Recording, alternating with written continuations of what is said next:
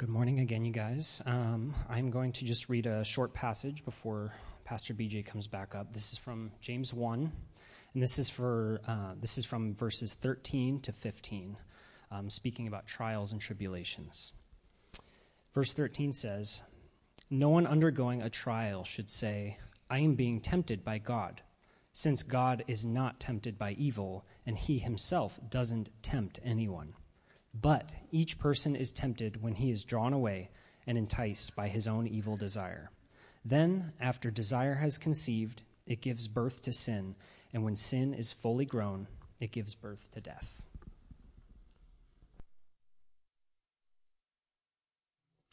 Thanks, Christian. Eli, actually, would you put that slide up for that verse?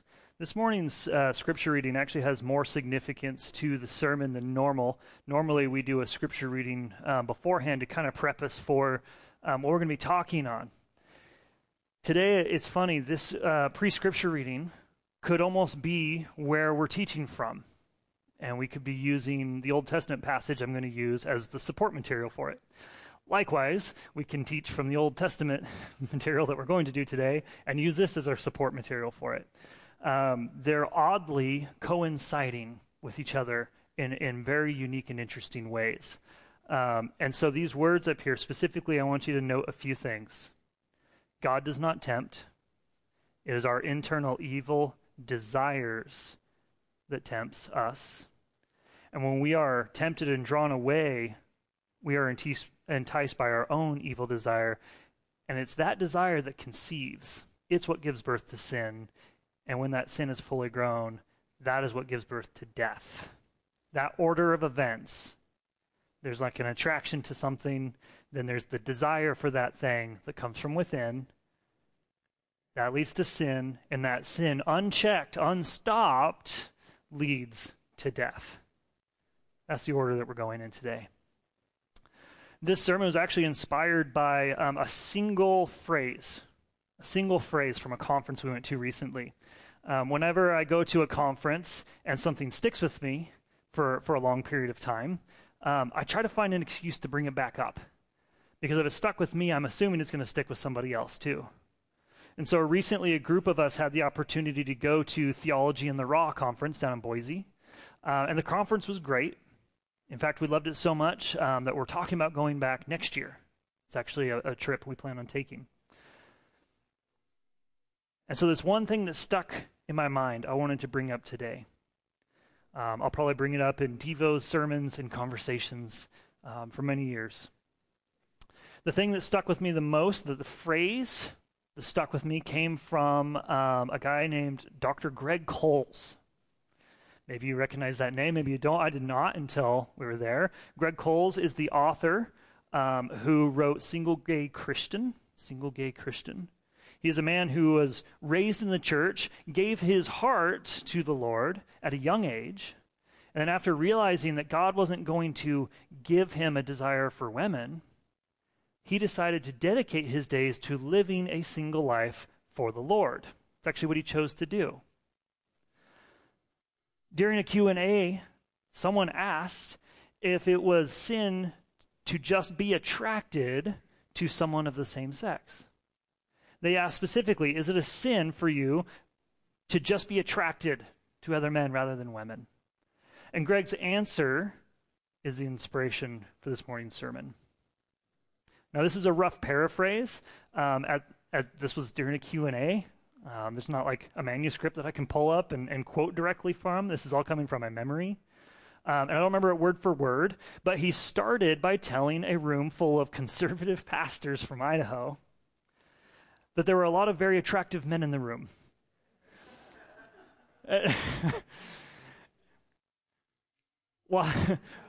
Watching the first three rows of men who could make eye contact with him very uncomfortably fidget in their chairs will probably stay with me for the rest of my life. One, because it was funny, um, but two, because it was disconcerting. It was disconcerting to me.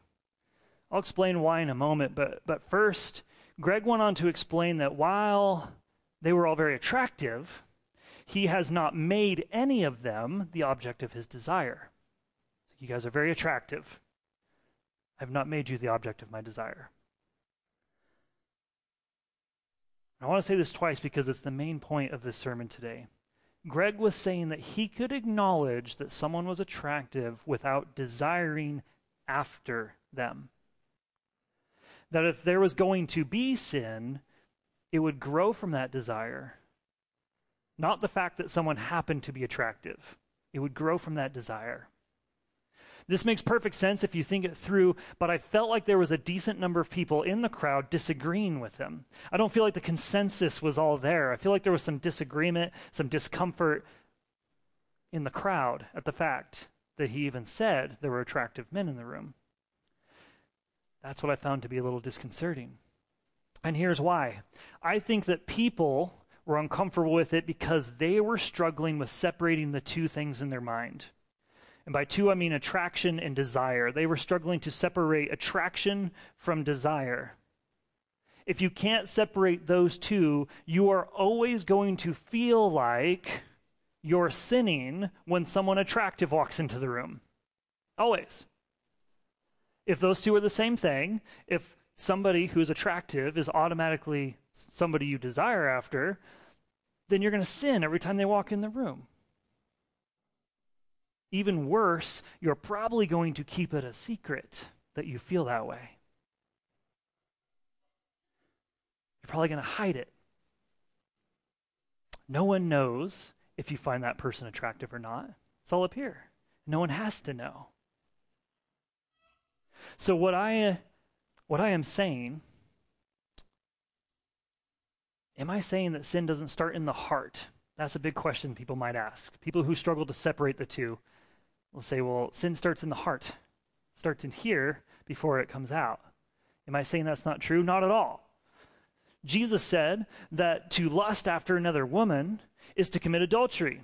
To have hate in your heart for a brother is to commit murder. What I'm saying is that I agree with Greg Coles that you can be angry with a brother and not hate them. You can find a woman attractive and not lust after her. So the question is, how do you do that? You don't allow them to become the object of your desire. How do you do that? You fill that space with something else or someone else. You fill that space with something else or someone else.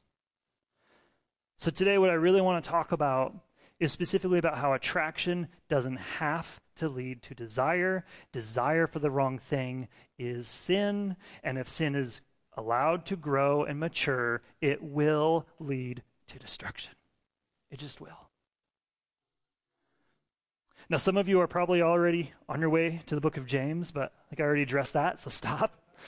Actually, you can go there. We'll be in there for more. But, uh, but first, we're going to stop by um, a little story we all know from 2 Samuel so you can flip over to 2 Samuel chapter 11. This is where we'll be spending most of our time today. 2 Samuel chapter 11. Today, we'll be talking about that one time when David stayed home. King David stayed home. I love talking to a, a body of believers. Yeah, I heard like an audible murmur in the room. Like, this is so cool because you all know where this is going already. Like uh, most people in this room already know exactly where this is going. We're not going into uncharted territory. I'm not going to blow your minds with some fact today. Rather, we're taking a train ride through a wilderness we've been through before, but instead of looking at the sunset, we're going to look a little bit at the river, if you will. It's the beauty of going back over stories we've heard before, those one times when. Now, I don't know if we could talk about desire and not bring up David. If you think about it, out of all the kings throughout all written history, there are very few with as many strong desires as David. And unfortunately, as is the case with most of us, most of us have this problem, our greatest strength is often also our greatest weakness. And so David, he had these wonderful desires, these great desires. In fact, he desired after God's own heart. It's pretty good.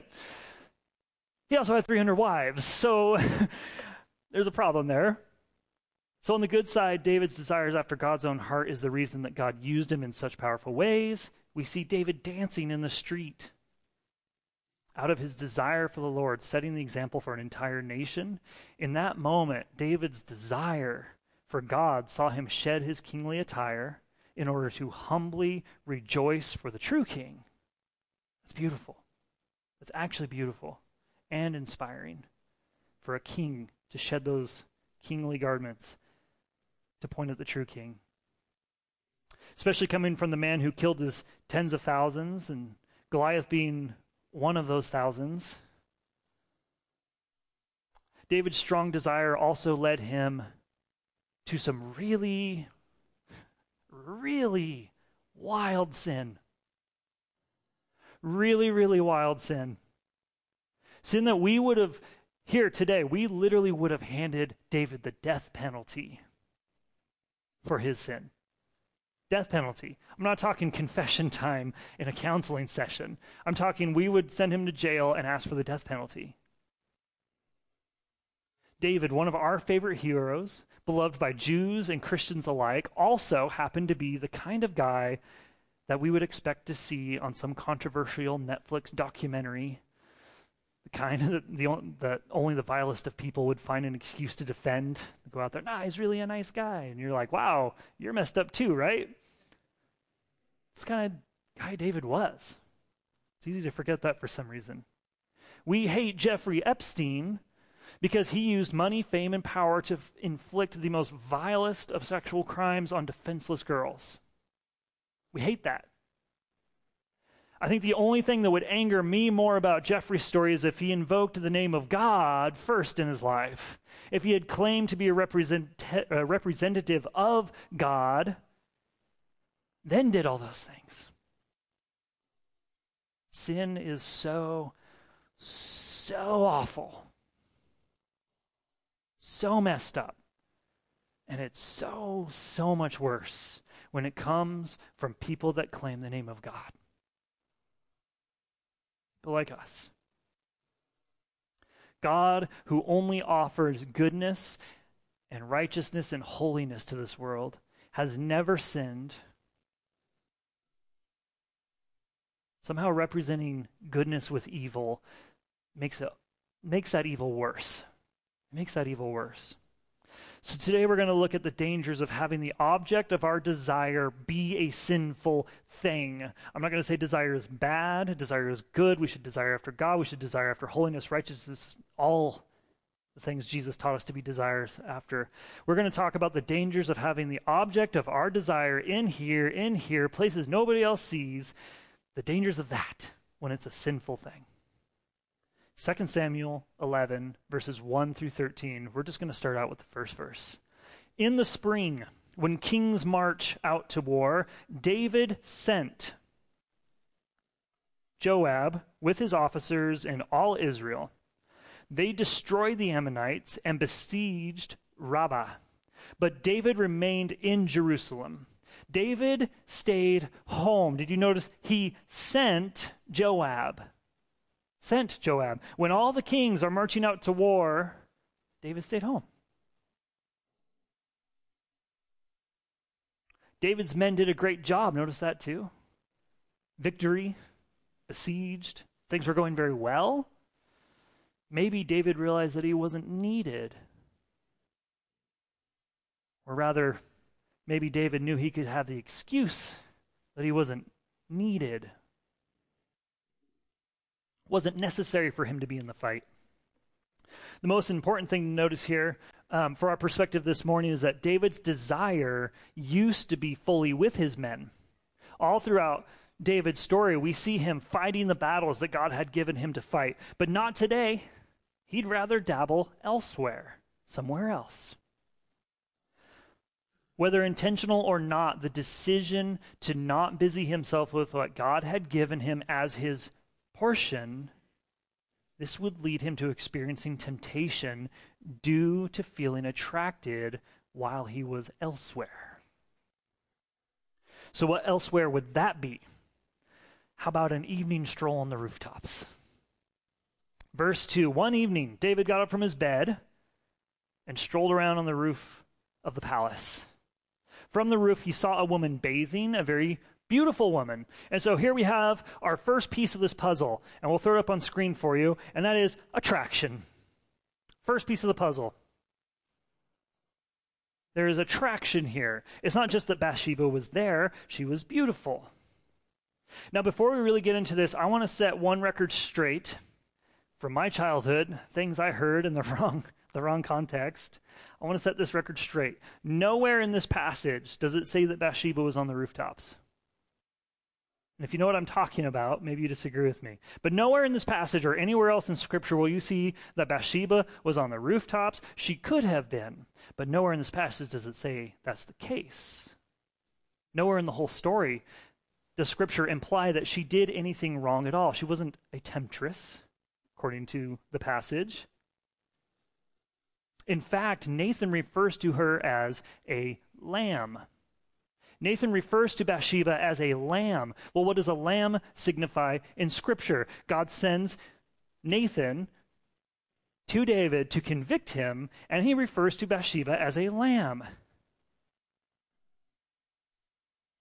She is also described as being led to the slaughter by corrupt authority. I have heard this taught more than once, by the way, more than once in my childhood, that Bathsheba was some sort of foxy temptress out there on the rooftops hoping to grab David's gaze while the men were away. I don't see that in the text. In fact, all the evidence strongly points to her innocence and the devastation that unfolded afterwards. Strongly points to that. I'm not going to spend a whole bunch of time on her story and how devastating it is because that's not what the story's about. She's very briefly talked about for a reason. It's not what the story's about. But I, I grew up hearing that. That's the woman's fault. That is absolute garbage. Even if she was tempting him. Joseph didn't use that as an excuse. Yeah. So David is bored, he's restless, and he has to fill his time with something. Notice it was in the evening. If he had been out to battle, what would he be doing in the evening? Super asleep, probably sore from head to toe. He's bored. He gets up, He would not have seen Bathsheba at all if he was on the battlefield doing what God called him to. But wait a minute. He could have been exposed to the same attraction even on the battlefield. Maybe even stronger temptation. I referenced Joseph. Potiphar's wife literally ran at him and stole his clothing as he ran away. And he was doing exactly what God had called him to. Exactly what God had called him to. Joseph was obeying God to the letter. Temptation came for him, anyways. David out in the field as they conquer cities, there would often be plenty of women around who no longer had a husband. Temptation does not just disappear because we're doing the right thing. We cannot build our lives of purity on the idea that we just won't get tempted. It doesn't work. All throughout Scripture, we have proof that that is not how life works.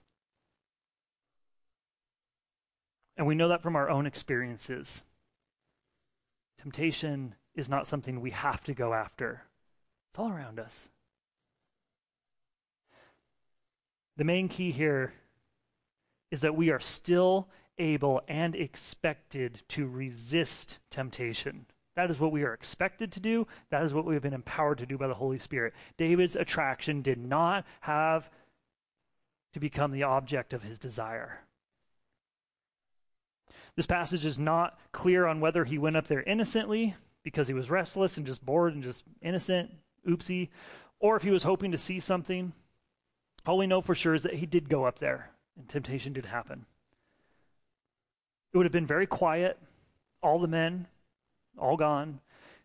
It's just David, his many, many wives. Which, by, by the way, for example, I said 300. That means they wouldn't even fit in this church. David's wives, we would need the balcony, the classrooms, we, we'd be setting chairs outside, standing room only. If we if Transform Ministries went to war with David's wives, we would be outnumbered two to one. We'd be back to back, like that, like. Uh, sheesh. Man, it's wild. Never mind Solomon. Good grief. Be like Lord of the Rings out here. Men to arms. So all of David's men are gone. It's just David, his many wives, and the wives of his men, the men that he loves. David happens to love his men, and I think this is an important detail to bring up. David loves his men dearly. David and his men, it's a classic combo. They ran from Saul together. They fought crazy battles together. They had victories together. David and his men, they loved each other. There was so much, so much care for each other. I want to skip over that detail because that is the detail that actually saddens and sobers me the most about this story. David didn't hate Uriah, David loved Uriah. Desire.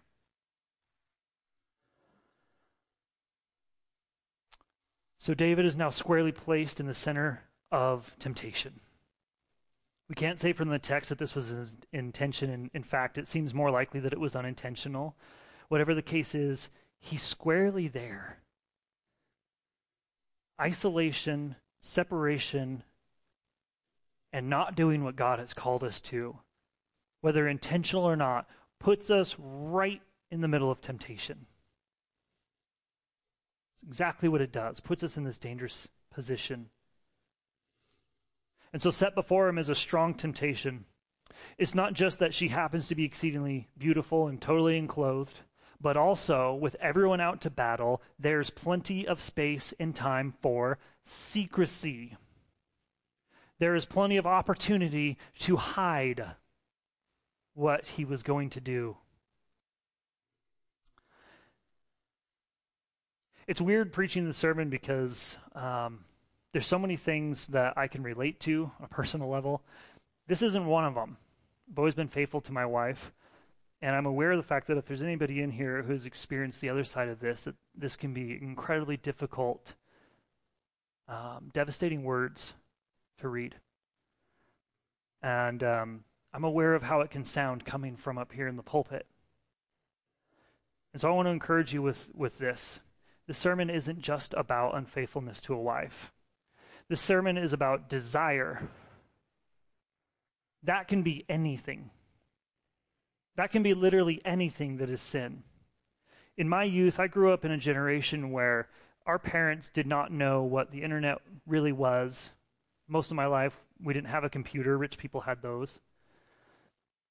And so they didn't really understand the dangers of things like pornography.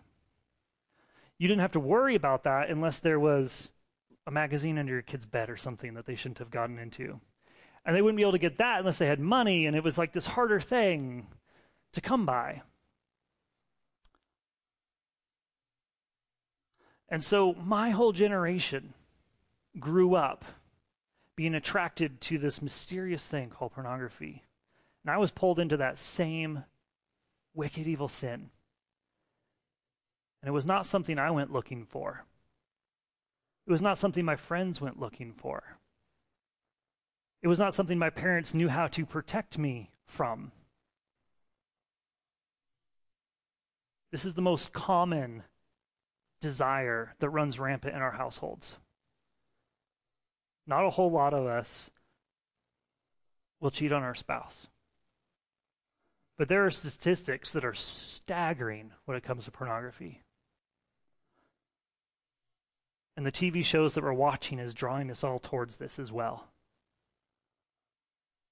See, for me, what it, what happened was I had no idea what I was doing. I was a sheltered child whose parents loved the Lord, loved me, and tried very careful to protect me from the world. But I stumbled across this without their knowledge, and it became my secret.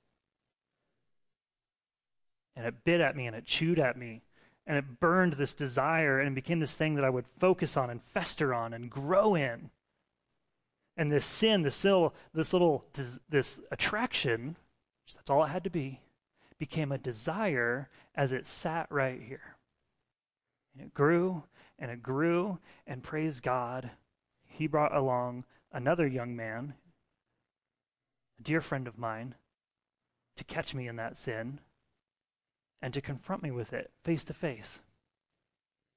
Why am I saying all this? Trust me, I don't want to. There are very few pastors who will ever admit to having that in their past. And I don't say that as a point of pride, but as a acknowledgement of the wickedness of it. The reason why I say this today is because there are people in this room who believe one of two evil things. One, that everybody does it. It's not true. It's not true. That is not something you have to live your life for. Not even close. I know people who have never even touched it. And I'm one of those people who got out of it. And there are people in here who believe that if it was found out that they had this in their life, they would be hated, shunned, looked down upon. And at least for my part, I say all of this to show you that that's not true. I would sit down with anybody in this room who is struggled, struggling with this right now, hear you, love on you, encourage you, walk with you in a heartbeat, and it would be my pleasure and my joy.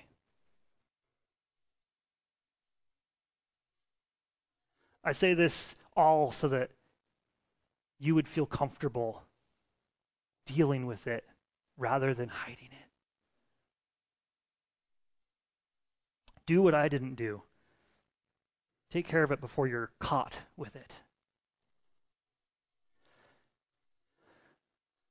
Here in the story back, that was just a rabbit trail.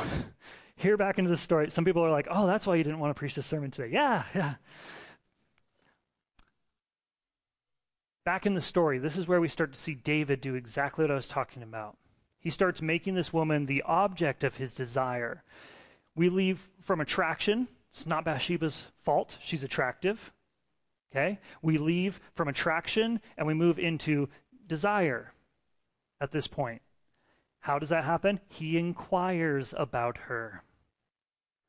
So David sent someone to inquire in verse 3. David sent someone to inquire about her, and he said, Isn't this Bathsheba, daughter of Eliam and wife of Uriah the Hittite? That's the confirmation of who she is right there. She is not available to him. But at this point, we see that he has been dwelling on her. That's where his mind has been. And at this point, David's desire for Bathsheba has overcome his desire for God's own heart. His desire for Bathsheba has grown bigger than his desire for God's own heart, the thing that he was literally picked for, the thing he was known for. So that desire does indeed conceive in verse 4 says David sent messengers to get her, and when she had come to him, he slept with her. Now she had been purifying herself from her uncleanness. Afterward, she returned home. The woman conceived and sent word to inform David, I am pregnant. So we can see this bathing that she was doing um, probably was connected, when David saw her, was probably connected to this purifying herself for her uncleanness, which was a ritual that you would do, the Jews would do um, once a month. You know why.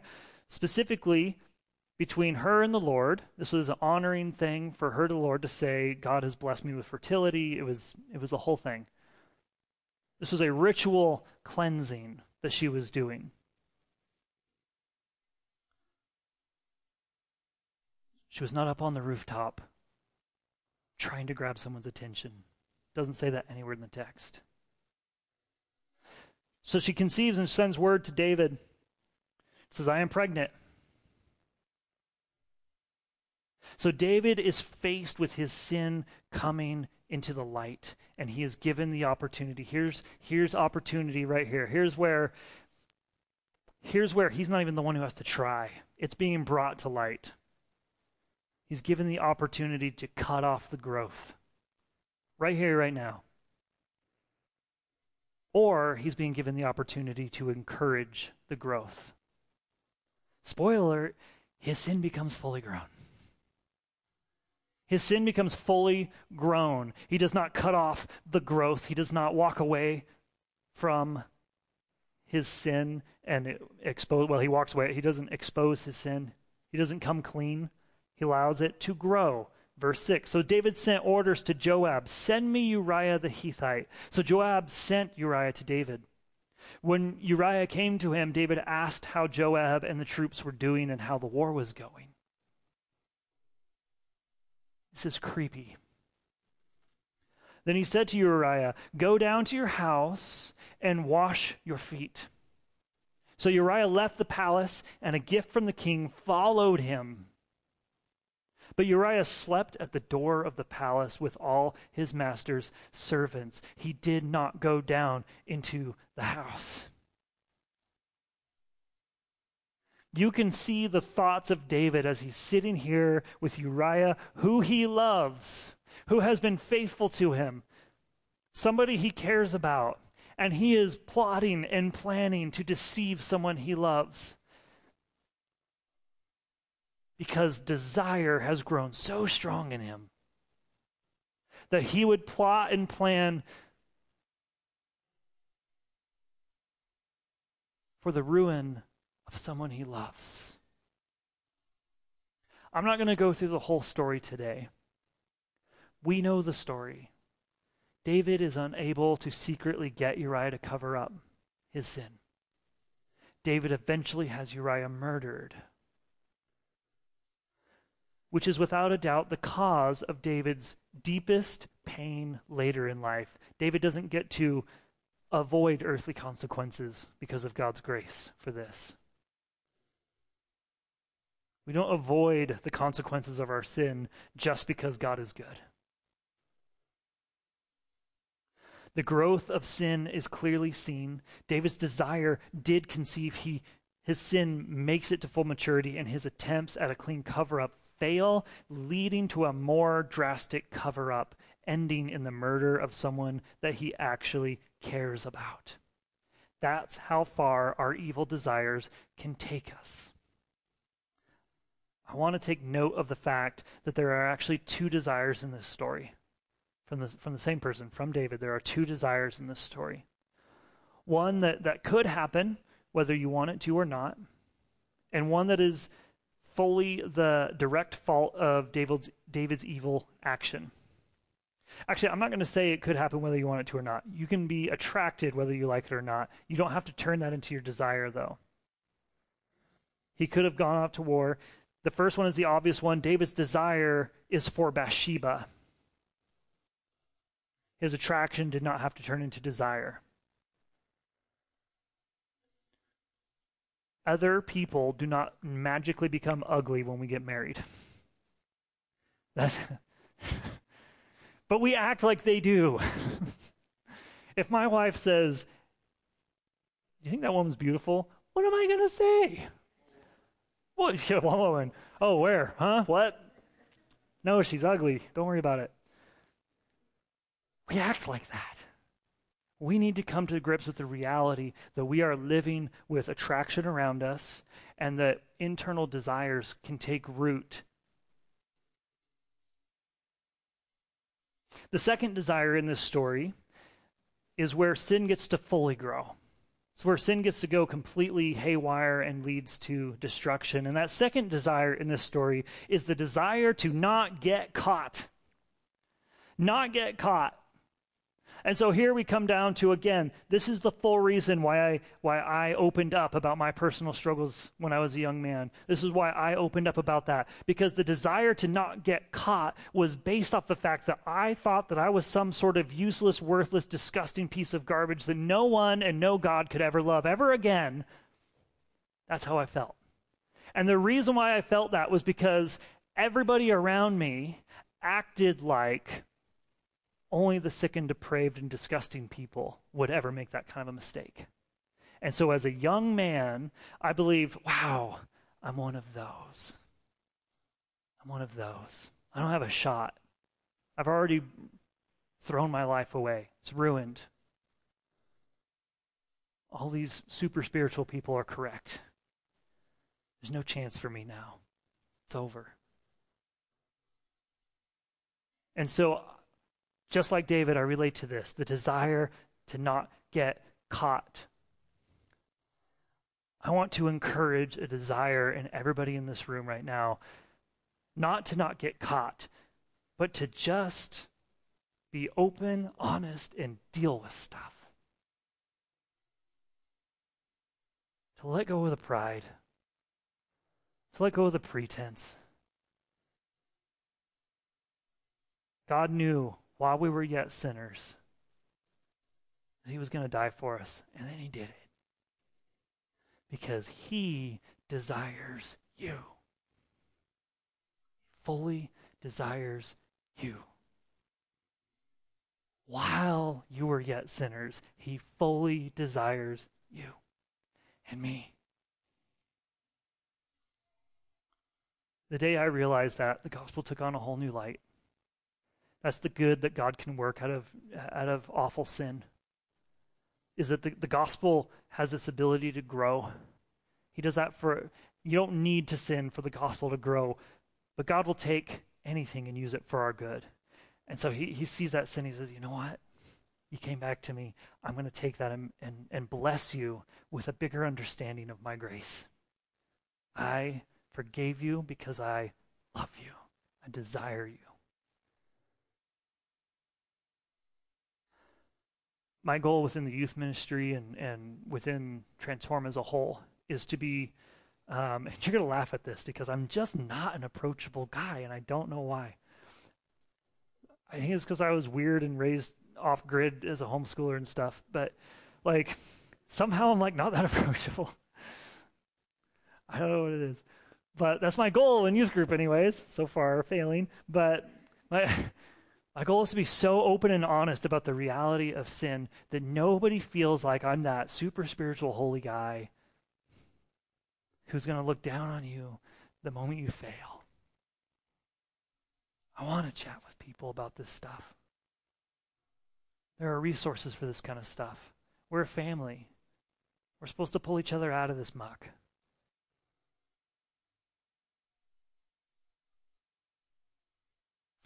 There were a lot of places that David could have repented, saved lives, prevented great shame and great sorrow. The truth of that is that it's still true today. Today, every moment that we're walking through life with sin in our lives, we have opportunity after opportunity after moment after moment. We have less life and breath given to us. It's the opportunity to repent, turn around and not allow this wicked sin thing to grow bigger. It doesn't have to get bigger. You guys, it has been more than a, a joy and an honor, a pleasure to cover for Mike these last two weeks. Absolutely love your kids, but there is something special about spending time together in the Word as a whole church body, as adults. We've seen the real world. You and I have. We've seen what's out there. We understand it.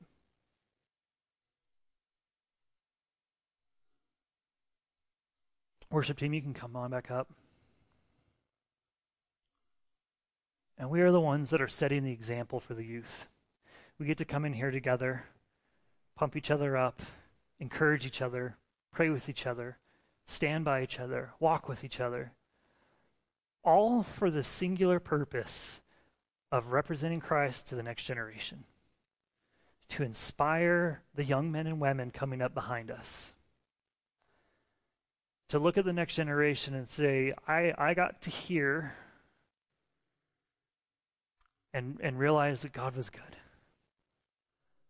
Then I started going up.